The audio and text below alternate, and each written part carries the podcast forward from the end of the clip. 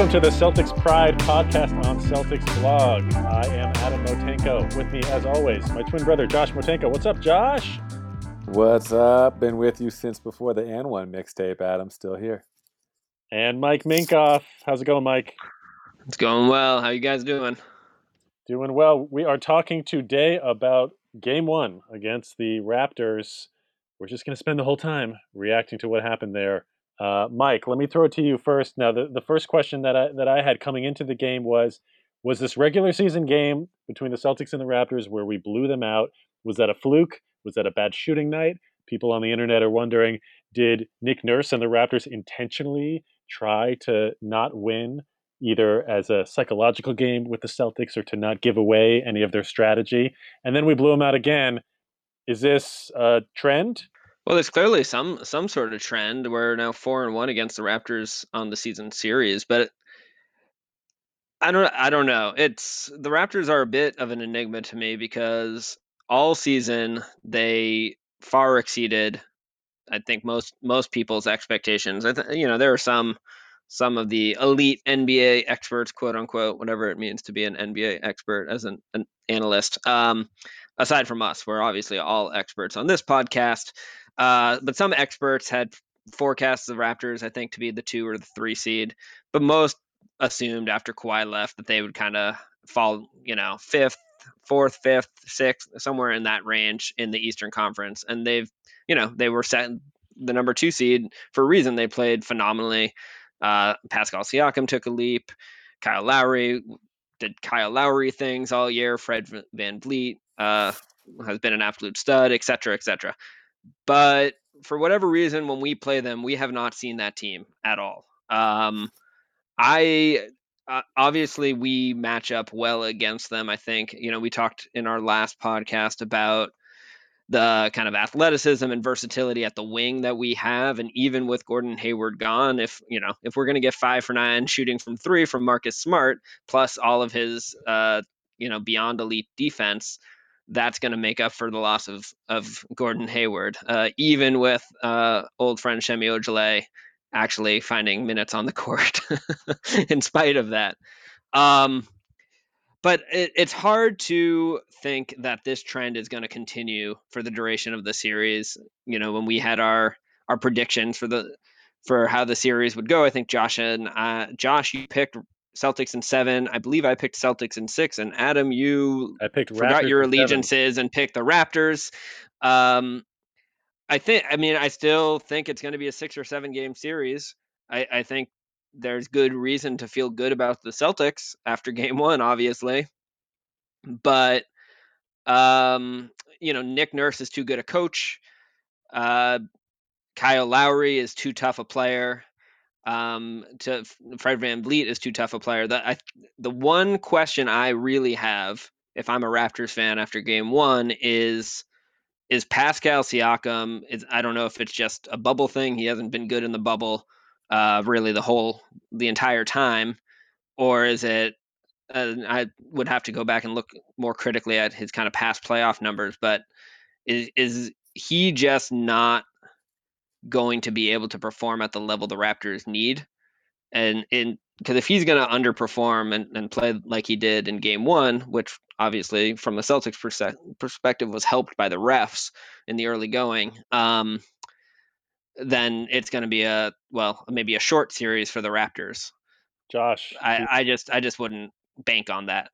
Yeah, Josh, they, they started uh, with Smart guarding Siakam, and then Semi Ojeleye came in the game and, and bodied him up. And it seemed like they were putting players on Siakam who were going to be physical with him and force him to use his length and force him to to uh, be tough on offense instead of being using his finesse. Which actually, to me, I saw similar.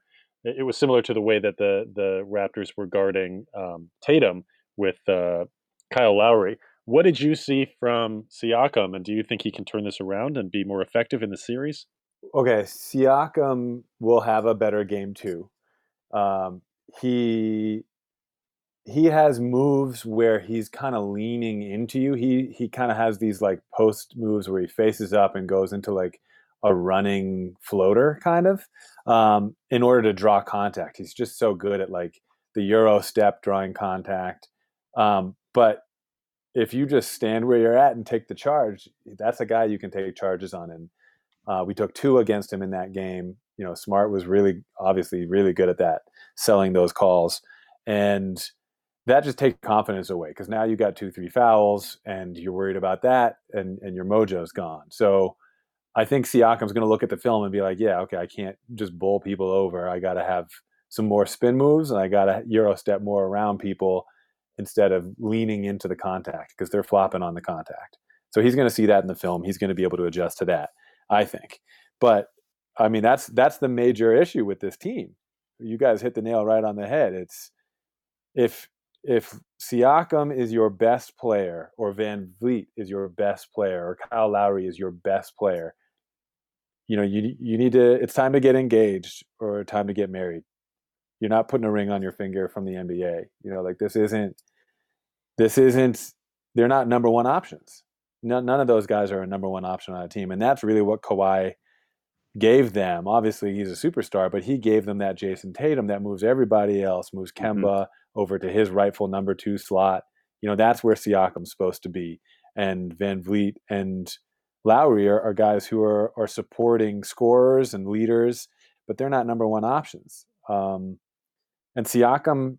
Yeah, I was just gonna say Siakam's not necessarily even a, a, a number a number two option, right? He kind of he was in like the Jaylen Brown role if you really break it down uh, last year with Kawhi because Lowry is really the one. Wow. La- well, not not from an offensive load perspective, but just from a leadership yeah. perspective. Mm-hmm. It was you know the pecking order was Kawhi and Lowry one and two, and depending on the day that could shift and depending on the emotional need of the team that would shift siakam didn't carry that weight right and uh, so not having you know uh, understatement of the century not having Kawhi there to to stabilize is a big big thing it turns out in the playoffs Siakam could be, could be a number two, and and I think yeah he could be a number two option on a championship team. Siakam can if he could shoot the three better. That's what's keeping him back you know he's he's just so inconsistent with his shooting from beyond the arc um, and he he was able to do it for a stretch two years ago um, and then during the regular season last year he was hitting his threes. The playoffs he hadn't in, in the bubble he hadn't and it's like a really dramatic difference um, because you know he's down to you know 28 29% or so. He was a power forward in college at new mexico state in the mountain west and and he added that part of his game late um, but the ability to shoot is so key today. The fact that you've got a five guys who can run and close out, like we have a we have a center, a five man who can close out on corner threes, and that's super important. Theis's mobility, but if you don't have shooters out there, you know that it's it's not the same. Like you're going to win when all positions can shoot, and with Anunoby and Siakam, and then maybe to a lesser extent Gasol if he's not hitting those that team is just not equipped to to withstand the loss of Kawhi. They could if guys were just hitting their shots. It's that simple. So yeah. Lowry and Van Vleet, they're they're both good shooters. And and I'm watching other games in the league and I'm watching Donovan Mitchell and Jamal Murray go off and I'm looking at who's guarding all of these players. And at at some point I feel like we need to acknowledge that we have two of the best to wing defenders in the league, uh, in two way players with with Jaylen Brown and Jayson Tatum, and so the fact that we can put Jayson Tatum on Kyle Lowry and he's shutting him down, and I, you know it may be that Lowry is normally faster without a, a, a sprained ankle, but he's not getting by Tatum. Jaylen Brown is shutting down Van Vleet at this point, uh, and with Smart and on um, Siakam, that we're, we're shutting down their best offensive players. Uh, so there's there's they don't have quick point guard like Kemba that can get into the middle of the defense, and so there's nothing really setting up uh, the uh, the making the defense shift to create open shots. Even with their double passing, they're they're not doing that. Um, and Gasol and, and Ibaka are not going to do enough to make that happen, and certainly OG Anunoby isn't. So I feel like we have to give a lot of credit to our defense here, more than I was expecting. Yeah, and I think Josh nailed it too because Theis, you know, they they said it. Doris Burke, uh, amazing, amazing call of the game.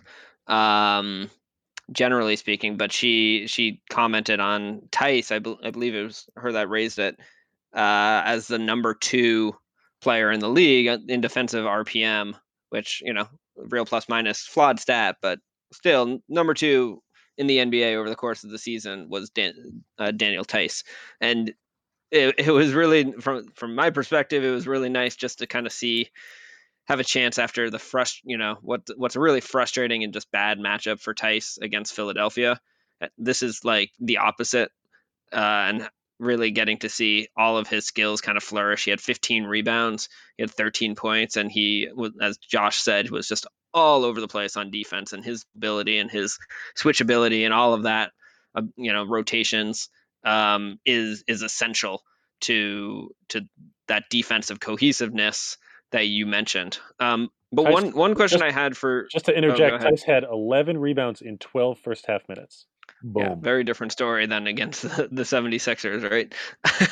totally different. Totally. Um, Adam, Adam or Josh, actually. Um, you know, one of the things that, so the first quarter of the game, we were up, what, 15, 16 at the end of the first quarter, something like that? 17, 39, um, 39 to 23. 17, okay. And then in the second quarter, the Raptors started to get close. They went on like a 9 0 run, 8 0 run, something like that to start the second quarter. And they had a couple of opportunities where, in my opinion, they just missed good shots um, taken by the right, like Fred VanVleet, I think missed one or two pretty open threes. Marcus Gasol, who's not your first choice, uh, I think missed one or two open threes. Um, my question is how, I mean, how much is what we're doing fully going to carry over on that front versus just having pretty good luck to to take this from being what could have been a really wire wire close game um, or at least second quarter on close game to to being a wire to wire comfortable blowout basically for the Celtics. Like do you do you think the the shots are going to start falling? I I've been I, I like I said the first the regular season game, I assumed that that was just fluky, a bad shooting night for Toronto. After seeing it again, I, I, don't think you can say that anymore. I think you have to say that the Celtics defense is causing this shooting uh, from Toronto. If they had a way to create offense to to get people open looks, I would think differently. But I just I think our perimeter defense is too good. I hate doing this to to these pros because you know I could be so wrong because they're pros, but I feel like the length of the Celtics wings defensively is is it's in the heads of VanVleet and Lowry. Like the smaller the smaller stature of those guys, I think, is being affected by the mismatch that Danny Ainge constructed with the personnel on this team. You know, that's the size difference is really hurting them. I was tweeting with the That's a Wrap podcast, who we did our preview episode for the series with, and they were saying, and I was asking them, so what adjustments do you guys make? Does Ibaka start over Gasol? Uh, do you have like how do you get Fred VanVleet open looks? And and they were like, oh, I don't think you need to make any adjustments. Boston won't go. I think it was nine of fifteen from corner threes again, right? And I'm and I was like, no, that they might with the way that you're defending them, they might. I mean, the Raptors the Raptors shot really poorly, 37% from field goal, 25 from three. Uh, the Celtics shot really well, especially Marcus Smart. Um, Josh, can you speak to what you saw the Celtics doing on offense that um, helped them get open shots, especially in the corners? Yeah, I mean, well, Jared Weiss, I think, hit the nail on the head in his most recent article with the Athletic, talking about um, Stevens saying that the ball needs to pop. It's got to move around you got to get swings and you got to get the swing all the way to the corner because that corner three is the one that stretches their like rotation happy defense the most. And we got open looks and we hit, we knocked them down. I mean, um, but that was a point of emphasis from the, the coach as a way to, to beat this team. Stevens said isolation basketball is not going to get it done against this defense. You know, the ball's got to move. So I, I think there are you know these things are simple. I think the corner three is is something that needs to be emphasized more by teams. Um, you know, I don't think college. I don't think college coaches emphasize that enough. It feels like something that is is the NBA is doing, where they're just like, you need to hit this corner three, and that's all you need to do for us. Like they'll literally tell guys that, and those guys will go out and they'll shoot just that shot and they'll knock it down in games and it'll get them big contracts and it's like this the more you move that ball and move the defense it's, it's the oldest trick in the book like that's what moves the defense moving the ball around and really stretching it all the way to the corners and it sounded like he had um, stevens had Theis coming out setting screens far higher up allowing forcing the bigs on the raptors to guard either guard on the perimeter or just to stay back and right because the Raptors it. are trying to go over the screens because Kemba's a good shooter because our guys are good shooters. So you can't go under them and let them shoot. You got to trail over and try to force them into the three point line. But obviously, our guys a lot of times you're just taking that three point shot anyway and maybe getting fouled from behind. So they're they're if we set the screens even higher up, are they still going to go over them? You know, now we get a huge running start to that three point jumper. And this is this is like the evolution of the NBA. These are this is the minutia of how the pace and space game with with these players that Josh you've talked about are operating in a new space, shooting from such distance that it, it makes it even harder to be a big man in this game. You have to be so mobile. Yeah, especially defensively. What I was saying before about Theis you know, coaches will talk and they'll say you can't send your five man to go cover the corner three pointer. Like you're you're screwing yourself if you do that because you're now he's going to go close out. He's done. He's not going to be able to get back into the play after that if the rotation continues. Whereas you know wings are expected to do that. So the mobility factor defensively is just huge.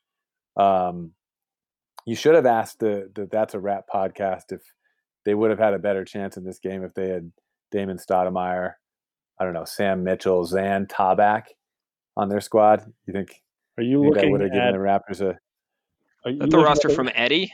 the, the, the, Knicks roster from Eddie's on Tabak. I think this is the, the inaugural season roster for the uh, Josh. Oh, I'm not looking at anything. This is off the cuff. This is off the dome, Adam. Wow. Um, wow. But look, well, how look, how dare you not include Antonio Davis? Is all I can say. Josh, let me ask you this: the first quarter, I, I thought, I mean, Doris was on point all game she she talked about time, the Time Lord thing, explained that to a national audience. Um, yeah, that she, was clearly the highlight of the game. I, I hadn't been aware that that Danny Ainge was trying to uh, make that stop. That was in like November. I remember Scalabrine uh, bringing it up and just being like, "No," like I, Ainge, no, yeah, had, Ainge was definitely trying to squash that. But Doris also said I about the, the first quarter. Had, hold on, I had I had the local Toronto Raptors broadcast, so I don't know what Doris was saying. What did she say about Time Lord? Oh, she just ex- some the other announcer asked um, why he's called that, and she explained the story like she was completely up to date on it. She didn't. She didn't grab the Doctor Who reference piece, but she uh, she she nailed him being late to like the first three professional requirements of his career, and then the the players getting on him with the Time Lord nickname after that. Um, so, but my question, anyway, Josh, go on, Adam. the first, she also said about the first quarter about the Raptors play too too much fouling and too many turnovers. She was exactly right, and the fouling. I mean, I the Raptors fans are blaming the refs right now for the first quarter performance, and I thought they got a tough whistle as well in the first quarter, and the rest of the game was pretty even. So my question is, did do you think they got a bad whistle from the refs? And like, what do you make of the first quarter? That where did they just come out flat? Yeah, so the they definitely got a weird whistle in the first quarter. I mean, the Celtics show up with all their size at the guard and the wing spots, and they're hitting every shot they take, and they're getting after it on defense with the ball pressure that Brad Stevens has been preaching all season long. And then you combine that with these weird whistles that they're getting, and that shifts their confidence. I mean, the Toronto broadcasters were talking about how they they didn't come out. The Raptors didn't come out as the aggressor. Um, so you know there was a little bit of that as well. But you know I can't blame the refs for everything. But I was noticing it like this is like why like is this game fixed like in the Celtics' favor? It was that bad. I felt like at least in the first quarter, and then the start of the second quarter was starting to be called even, and they called yep. it differently. It wasn't as ticky tack. They were letting things go, which is just so confusing. Um, and I don't know why the refereeing hasn't been as good in the bubble, but it, to me, that's the way it's been. Um, they, they let Theis like, play in the first quarter too. Oddly, they never do that. Yeah, but he still picked up two fouls in that quarter. Um, but you know, as they say, it, when when the game starts like that, that's a wrap. Wow. I'm so sorry the to our turnovers- audience.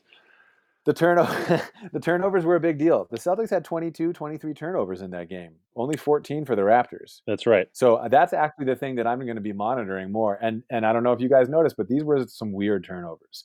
They were just like completely unforced, live ball, and then and then that person would turn it over, unforced, live ball going the other way. It was it reminded me of uh, of California junior college basketball a little bit. It was surprising how few points the Raptors got, given how many turnovers the Celtics had. The the Raptors are the number one team in the league in fast break points, which is why I was screaming at the television the three times I saw Jayson Tatum just in the second stop on offense after two times after it was tossing up a ridiculous shot. One time I think it was somebody else shooting a three that he went in for a rebound and thought he got fouled. He stops, complains to the refs, and did not run back on defense. Josh, can't we bench this guy? I Yeah, think right. there were there, one of my favorite um, moments related to that was I, I think Tatum hit like a tough fall away, was on the ground complaining he got fouled, and you could hear Stevens being like, "Get back!" and just shouting and waving for him to get up and, and run back. Um, yeah, his his complaining to the rest. We've talked about it before. It's it's it's definitely a habit he needs to break. It's it's inexcusable. Uh, but It's you a know, he brings distraction he to the brings rest of the he brings one or two good traits that that generally offset it. I'd say. And, Uh, and I'm wondering if you're in the film session, is Tatum like, yeah, but coach, how many times did I not actually get back into the play when I needed to be there? Because I feel like he always ends up back in the play when he needs to be there. I don't. Uh, feel there were like one or two where he didn't, for sure. Yeah. Um, but look, this may be a result of of it being the first game back. You know, all these turnovers after an emotional four days. You know, there there had to have been some rust to get off. I feel like, um, and I'm but I'm really curious. I'm monitoring the turnovers in this next game. That's like number one for me um, because I think that could really hurt the Celtics if they're as loose with the ball as they were. And I didn't even notice they had 22, 23 turnovers, almost twice as much as the Raptors. Yeah, and the Raptors I think caused some of that. They they were physical on defense and and and uh, they were they were tough. You could see why. I mean, there were a number of plays where they really got in the bodies of the Celtics. I thought Tatum struggled a little bit with um, the physical defense that he had to deal with. Um, Marcus Smart shot lights out in this game. He doesn't do that. He's not. I don't expect that to happen in the future. Um, is that going to be a problem for us? He shot five of nine from three. Well, I mean, so I Tatum had some some weak moments this game, but he also probably had his best game against the Raptors all season. Um, overall, um, Marcus Smart, you know, you can't count on on him getting 21 points, but uh, consistently. But he'll probably have a couple games over the rest of the series in that universe. On the flip side, Jaylen Brown had a pretty rough game. Um, and he played quite well against the Raptors all year. So that you know, between him and Marcus Smart, you can probably get more or less what they gave you this game, somewhat consistently. You know, Marcus Smart is going to keep putting up shots with with the additional playing time. So so whether he's more on the whatever he was, ten for eighteen or whatever, or six for eighteen, like Jaylen Brown was this game, uh, that's that's going to be the question. But he'll he'll he'll he won't be shy. Um, you know, we haven't really talked about him yet, but Kemba Walker was kind of the engine. I I think one of the one of the things that killed us in the second quarter, and uh, hopefully an adjustment that Stevens makes, is we really felt having both Kemba and Marcus Smart off the floor in the second quarter, and that our offense ground to a halt. And I think I don't think there's a reason for us to be in that situation over the duration of the series. One of them should always be on the floor with Wanamaker um, when Wanamaker's in. Uh, and I just don't. I think we talked about last week with the, that that's a wrap podcast crew why the Raptors are not a great matchup for Tatum to kind of be the prom- primary guy. They kind of play to all of his weaknesses. He he wants to try to put it on the floor. He's going to go into a crowd. They have good athleticism, length, and strength, and he's going to kind of try to force the issue too much. And that's what we saw with that second quarter offense when the Raptors really did have a chance if they hit one or two of those open threes uh, to make it a super competitive ball game the rest of the way. Josh, thoughts on that? Um, well, you mentioned Kemba. I think that my favorite, and this is like the lamest thing I could say, but my favorite play or series of plays um, was Kemba getting the huddles together in the beginning of the game. Um, you know, he was coaching up in the first time out um, in the first quarter. And then Robert Williams was looking to Kemba after a defensive ball screen action where uh, Time Lord was supposed to call the ice and didn't. And then, you know, right away looked to Kemba after the play and Kemba went up to him and, and they huddled up.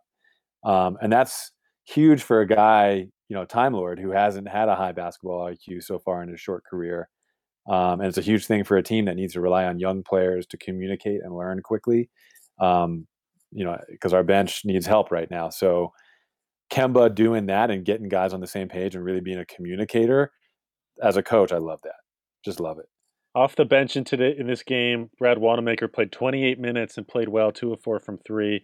Rob Williams, 19 minutes. He's getting a lot of credit, 10 points, five boards. Ojeleye played 23 minutes, one of five from the floor, uh, and a little bit sprinkling of Grant Williams in there as well. But basically, it's Semi, Time Lord, and Wanamaker. What did you guys see from Rob Williams in this game? I, I mean, you know, we we we get teased by the Rob Williams could be aside from the three point shooting like a better version of of Daniel Theis.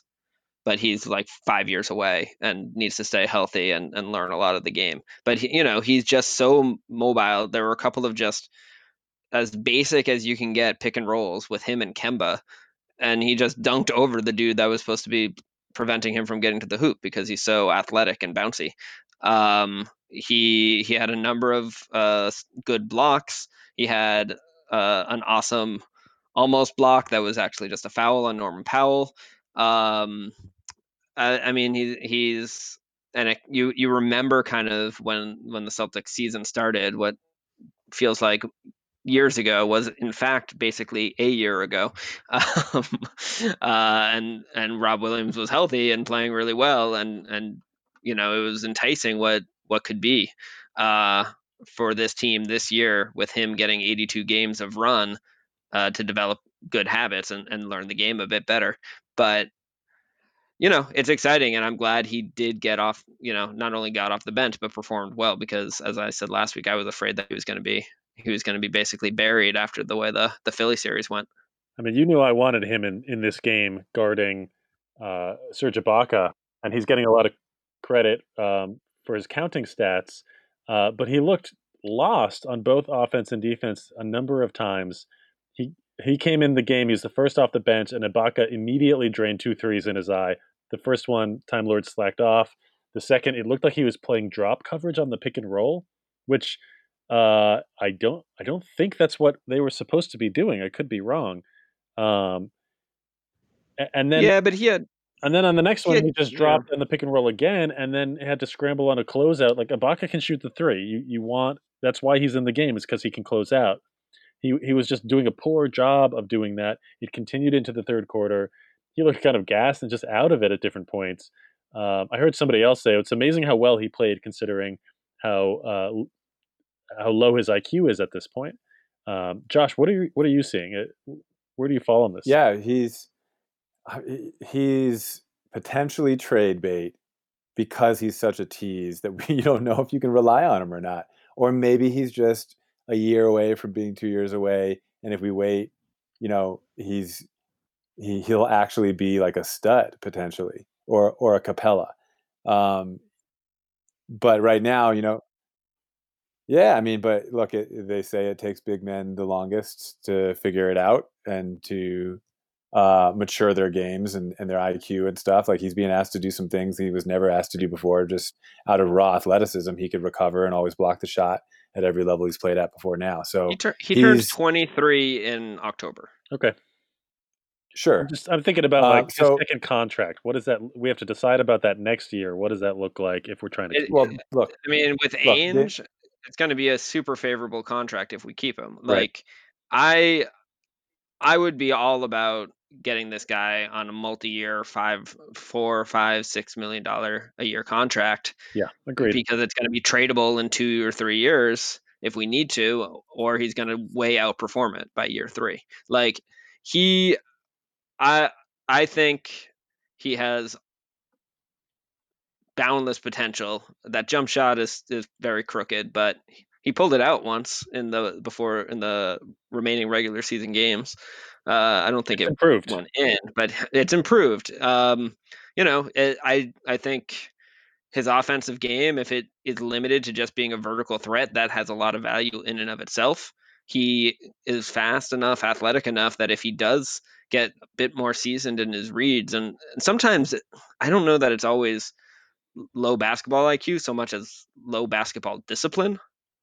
Like, you know, you see some of his mm-hmm. passes, he reads the floor really well, but he kind of does it like very quickly and doesn't always pace his reads and, and in the actual flow of the game and time think sync things up with doing what's needed when. And you can argue that's IQ. I, I would, and sometimes I think it is, but sometimes I think it's just like it's just a bit of maturity and discipline. His passes are spasms with his body, but like his vision. yeah, he's just like, yeah.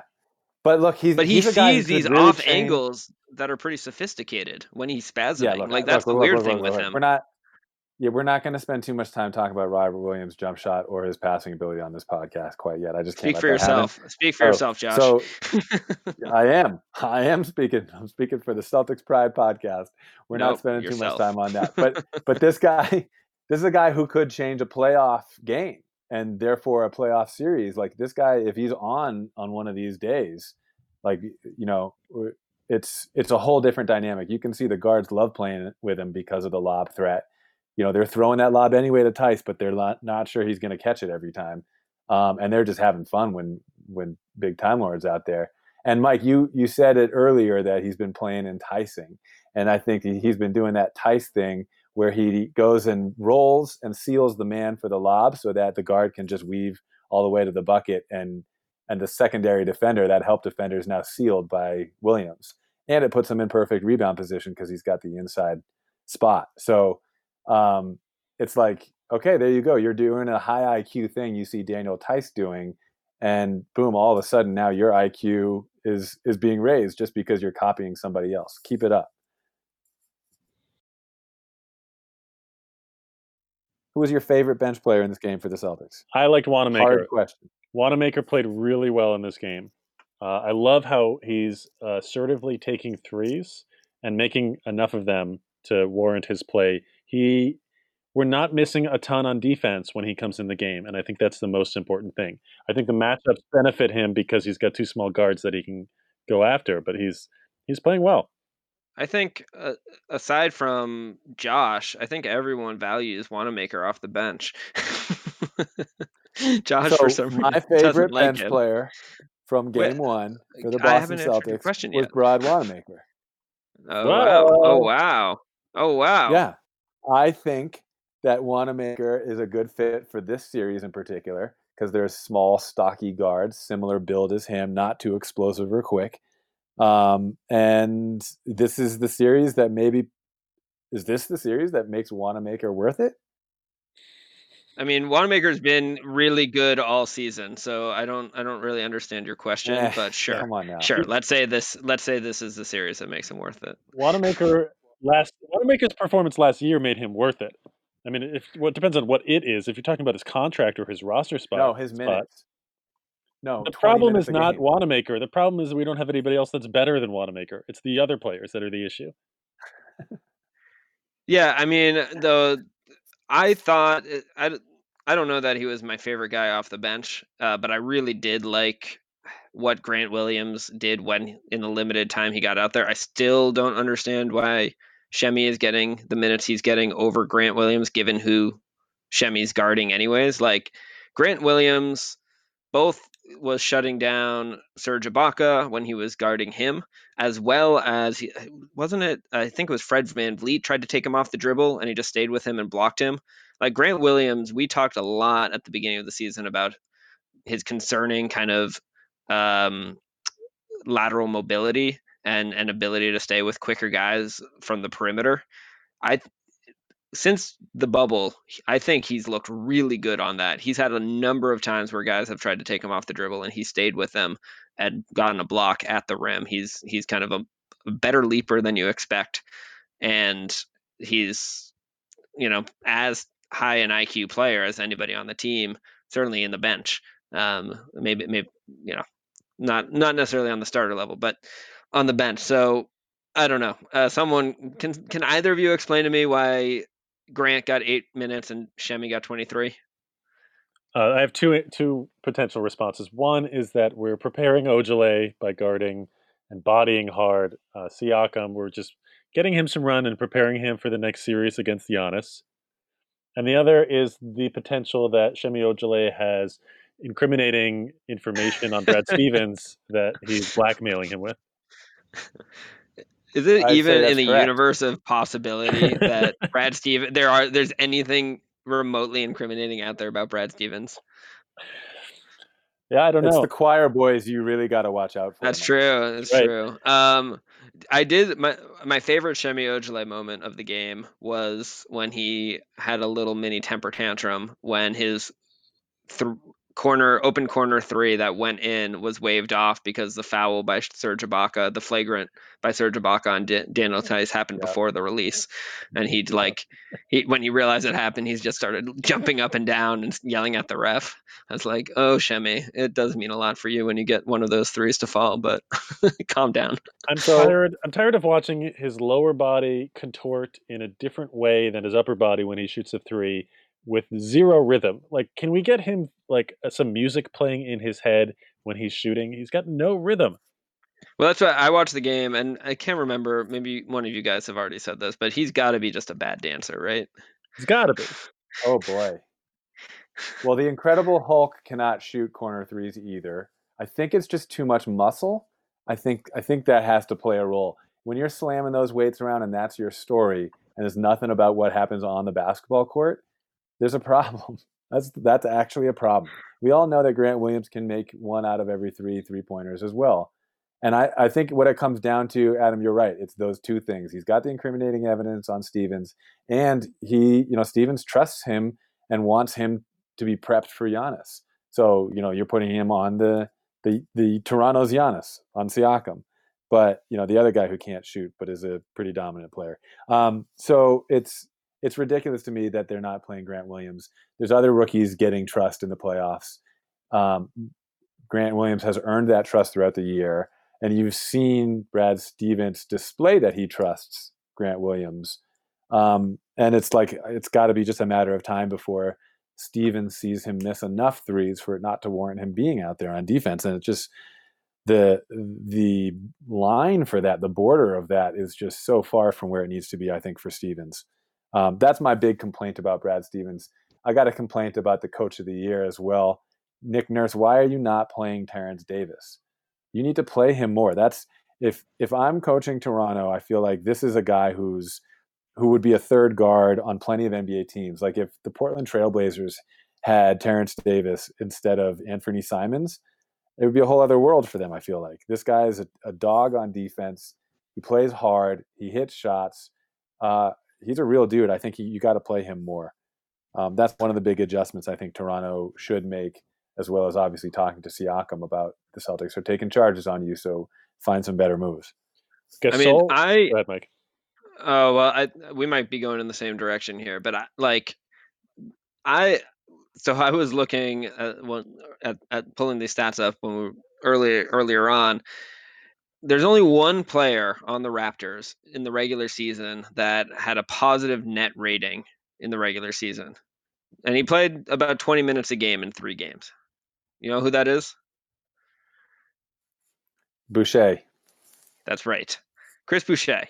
Now, that was probably almost entirely from their one win when, for some reason, I think that was a Christmas Day game, and he just, he was like a dominant force um, but Chris Boucher, I mentioned this I think last week. He he reminds me of um, Thon Maker, and Thon Maker always gives us trouble or gave us trouble against the Bucks. And Chris Boucher is that same like weird, long, athletic, scrappy type of player that just kind of mucks up some of the the the seamless motion and movement in the the Brad Stevens offense. Terrence Davis, to your point, Josh, was the only other player within spitting distance of just a neutral net rating. He had a, and he played 17 minutes a game in the regular season against the Celtics. Is, His net yeah, rating was negative 0.1. Yeah, this is versus the Celtics specifically, and everybody yeah. else was bad, basically. Uh, Siakam negative 22 uh, Serge Ibaka negative 22.7. So, um, I, I mean, so if I, this, my Mike. takeaway, well, my takeaway from the game would be, I don't think think Marc Gasol belongs in this series. If right. I'm the Raptors, and I would, I would go small. Fast forward next year, are, is, are Terrence Davis and Boucher now in the rotation because you may have one or both of Ibaka and Gasol gone? and they're just going small. Like, what does this team look like next year? Let's say they lose to the Celtics, and we automatically start going into, you know, what without jinxing it, you know, we automatically go into like we did with the Sixers. How do they need to change their team now? It's the well, before let's. I want to hear what Adam was going to say about Marc Gasol uh, because I have thoughts on that question, but I'm curious how how it relates to what Mar- Adam was going to say about Marc Gasol. I have a major question about whether Marc Gasol is playable in this series. I think that they should. Yeah, he, so we were going in the same direction. yeah, I, I, mean, I, I don't think Boucher got run because his numbers against every other team except the Celtics were were nothing close to what you described. no, they were terrible. No, that it it doesn't make it defies logic. But it was the same with Thon Maker. So but, maybe this is a series for for Boucher, and it's exactly. maybe it's not for Gasol. And so Gasol got 26 minutes, and I don't think he should get any more than 15. Like you play him, you tell him to shoot a couple threes, you you run the offense through him a little bit. Um, maybe he's coming off the bench, but Ibaka stretches the floor. We, you know, I think I think he gives us trouble with pick and roll because he he forces uh, someone to guard him, and we we called him the X factor in this series. I would be giving him 35 minutes a night. Uh, maybe he's too old since he's so much older than his reported age uh, to get that level of run, but uh, I would be playing him a ton. Yeah, I would be much more afraid of the Raptors rotation if it was 15 minutes or less of Gasol and all that time went to Ibaka and then you got more Boucher and Davis because it makes them faster, more athletic, more switchable.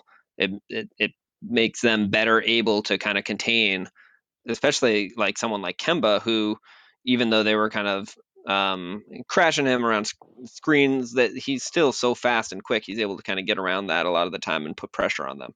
Um, so Ibaka, if Ibaka, like I don't know what he's shooting from three. I think it's like around forty percent though. It's a really high percentage from three. But I feel For like the regular the season guy, or the playoffs. I don't know. What do you got? Neither yet, but I'll look it up. I'll get. I'll give you both. Give me a minute. So, Ibaka seems like a guy to me. Like he's shooting a great percentage from three, but I don't know if if he's shooting like more than four, five, six threes in a game, is he gonna still hit at that clip? Well, he he's shooting fifty two. Yeah, fifty two percent from three on fourth four point two threes a game in the playoffs.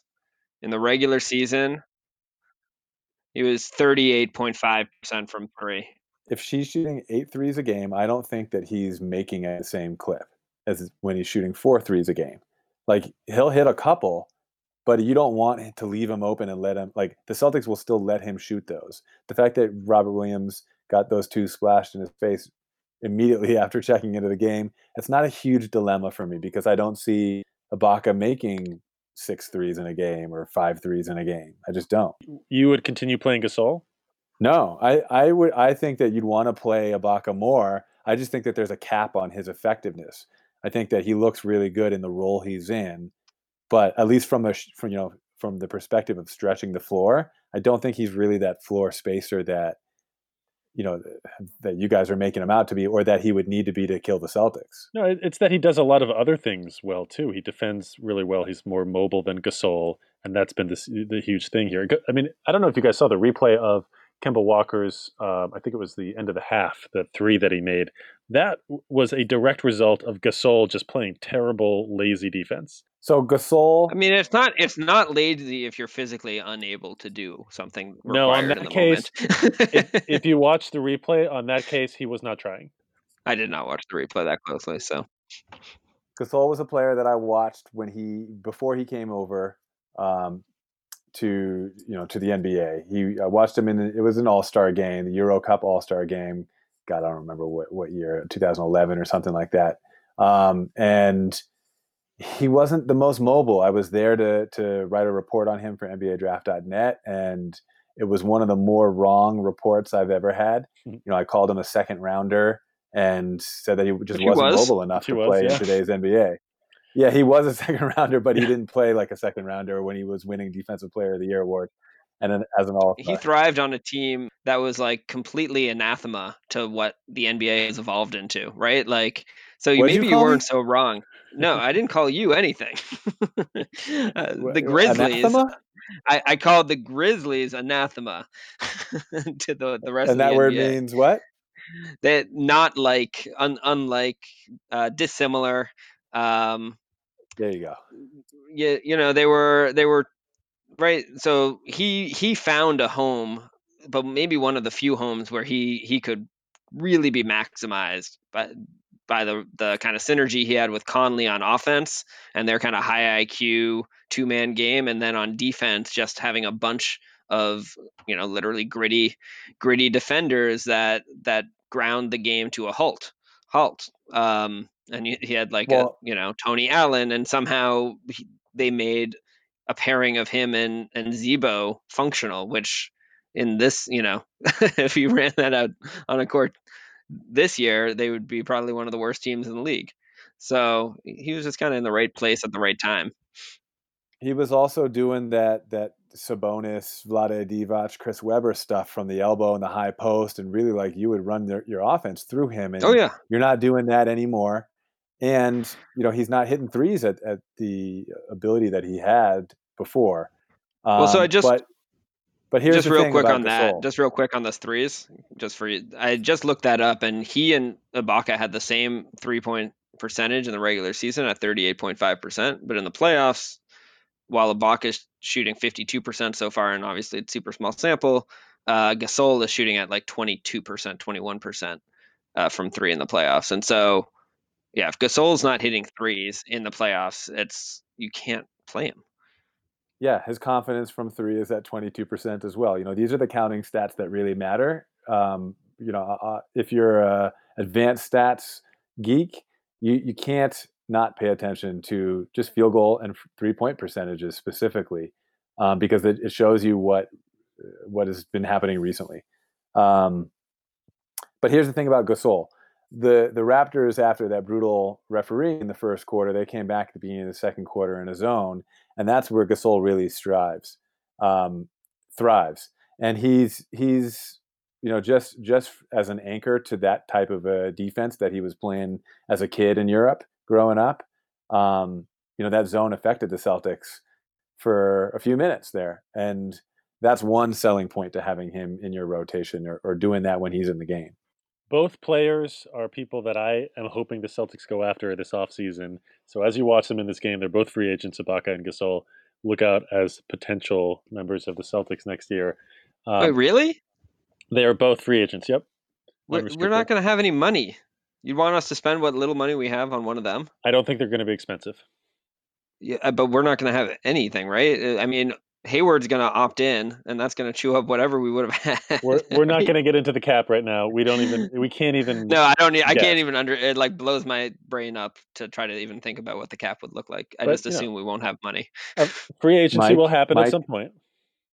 Adam loves Gasol and Ibaka, Mike, and he needs to profess his love He's- on he's- the Celtics he's- Pride podcast. He's living. He's living in 2005 or whatever. 2011. When were they both really good? 2011. I feel like that's right. He's that's- living that's when in, in Around two when the Thunder went to the championship. he's living in 2018 when Gasol was a free agent, and we both wanted uh, the Celtics to get Gasol back then, but now, no, not now. I wish I was living in 2018 still. Yeah, exactly. Yeah, I think I think I actually I can't believe I'm going to say this, but I think I'd actually rather have Kanter than Gasol right now. Can we can we actually have a moment of silence for 2018 and just remember for a quick second? It might help everybody listening. Okay, so here's the most important thing I'm going to say this whole podcast. Okay, Kemba Walker tweaked his knee on that drive against on the Siakam's drive in the second quarter. Oh, he here looked we go, hobbled for re- the remaining of the second quarter. He drains this buzzer beater at th- uh, three at the end of the half.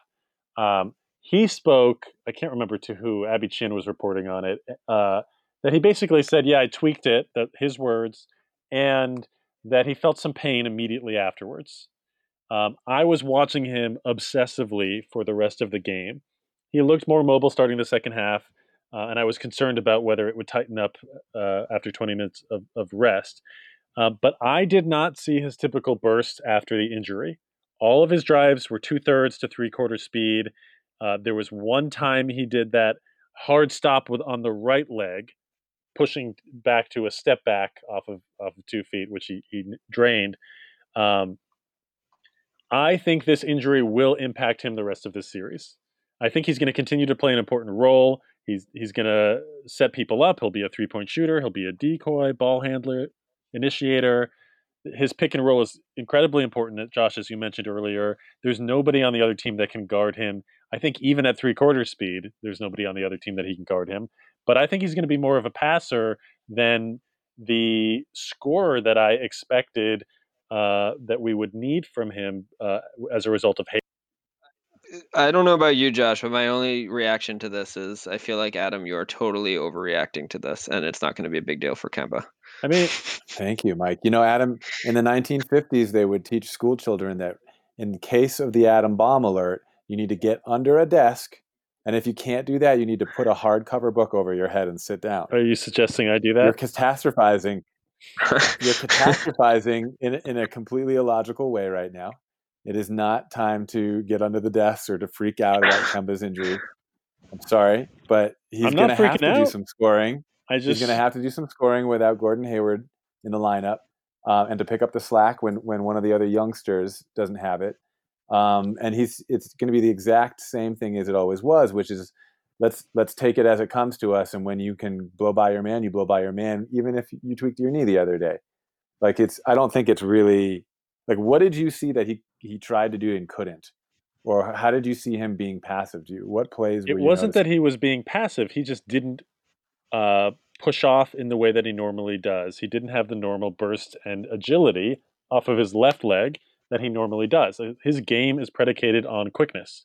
It's a lot of start and stop. It's getting his his defender moving one way and then shifting the other, and it was just as it was slower. I'm not saying he's going to miss time. I'm not saying that he's not going to have good counting stats. I, but I think it's he's he's not going to be the same level of impact scorer. I think he's going to need to be more of a shooter, decoy, ball handler, passer than the dynamic in, uh, scorer one on one that he normally is. I'm just reporting what I'm seeing. Yeah, I still, I, I still don't. I mean, I when it happened, I thought it was being overblown by the broadcast. It looked like, you know, I think Doris Burke said he hyperextended his knee. Um, I don't know. I mean, he's a gamer. He didn't Uh, leave the before this season. He barely, yeah, he barely ever missed a game. I'm, I'm just looking now. Uh, uh, he had on during the Monday Celtics practice, he had no restrictions. Um, I just don't. I, I don't. I don't agree. I, uh, my my guess is that he will look just like Kemba Walker, uh, and I think regardless of of the level of burst he has, he, we need him to be a guy getting, m- clo- you know, skewing higher on the assist side versus the point side in this series because he's the one that can can break the defense by himself.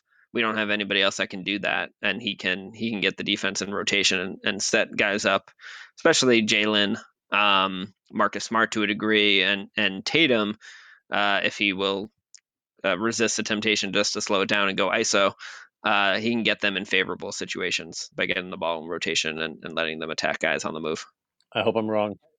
Yeah, if Kemba had left the game and you know came back in with a, a wrap on his leg, or you know, he didn't need that kind of immediate medical attention.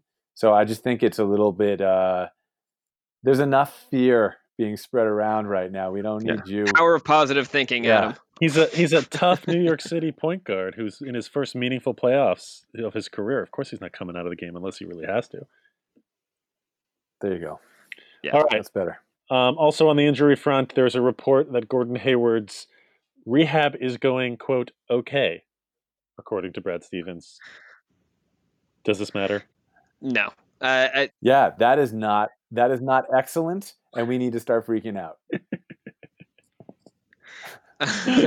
No one cares about Gordon Hayward right now. I'm sorry, I'm going to be real. Gordon, we love you, but you're not even in the bubble right now. We can't think about you when you're back. We'll think about you. Did you Sorry. miss him at the in the last game? I didn't. No. no, it's hard to miss. It's hard. I mean, the last game was not necessarily indicative, but it's hard to miss anyone when your team wins by 18 points or whatever we won by. Yeah, 18. So uh, we'll see. You know, if all of a sudden we find ourselves down like 3 2, I'll start missing him. but if we win in five or six, then it'll be fine. This is this is a this is a, Um, are the Celtics better without Gordon Hayward? Yeah, right. Go. Discuss. Uh, Toronto's got a ton of heart. They're not going to lay down. Th- This is this is a defensively equal series. Um, it will continue to be that kind of a matchup. I'm not expecting Game Two to be like Game One. Game Two is going to be a battle, and simply from the fact that if the refs don't do the Raptors like they did in the first quarter of last game, like we're going to actually see what the Raptors can do on equal footing that didn't decide the game, but it completely set the tone. And I don't see that happening again in, in, in game two. Um, this is this is going to be a better series as the games go on. I think. So uh, I- you know, sometimes it's hard to believe what kind of reality we're living in these days. And I, I feel like the reality of game one was not the actual reality of this matchup or this series. Well, I think what's exciting, I mean, so first, I, I agree the series is going to get more and more intense as it goes. But I, th- I think there's two things. One, you know, Kyle Lowry went five for 12, Fred VanVleet went three for 16, um, and then they, they went one for five and two for 11 from three, respectively. And those guys terrify me every time they're shooting a three, even if it's not open for the most part, because they have hit big shot after big shot after big shot against contested tough defense in the playoffs um, you know particularly in the last couple of years. So i expect them to play better and the other thing is and we talked about this last week uh, with that's a wrap is you've got two of the best coaches in the game going head to head. So they played their kind of first hand now they have two days in the back in the lab in the coaches lab getting to figure out their new scheme and their their adjustments. I'm really interested to see kind of the, the crazy stuff that nick nurse starts throwing at us. I, I expect there's going to be all sorts of weird kind of zones tossed into man defense schemes. I would not be surprised if if some of the rotation changes we talked about start getting actualized, whether that's more Chris Boucher, whether that's more Terrence Davis. So I would expect something like a Chris Boucher adjustment to be later in the series if the Raptors start getting more desperate. But um so but I you know, I fully agree, Josh. I think we're gonna see uh some really interesting and and very tough uh games over the over the remainder of the series. What do you think, Adam? Game two, 5:40 p.m. Tuesday night.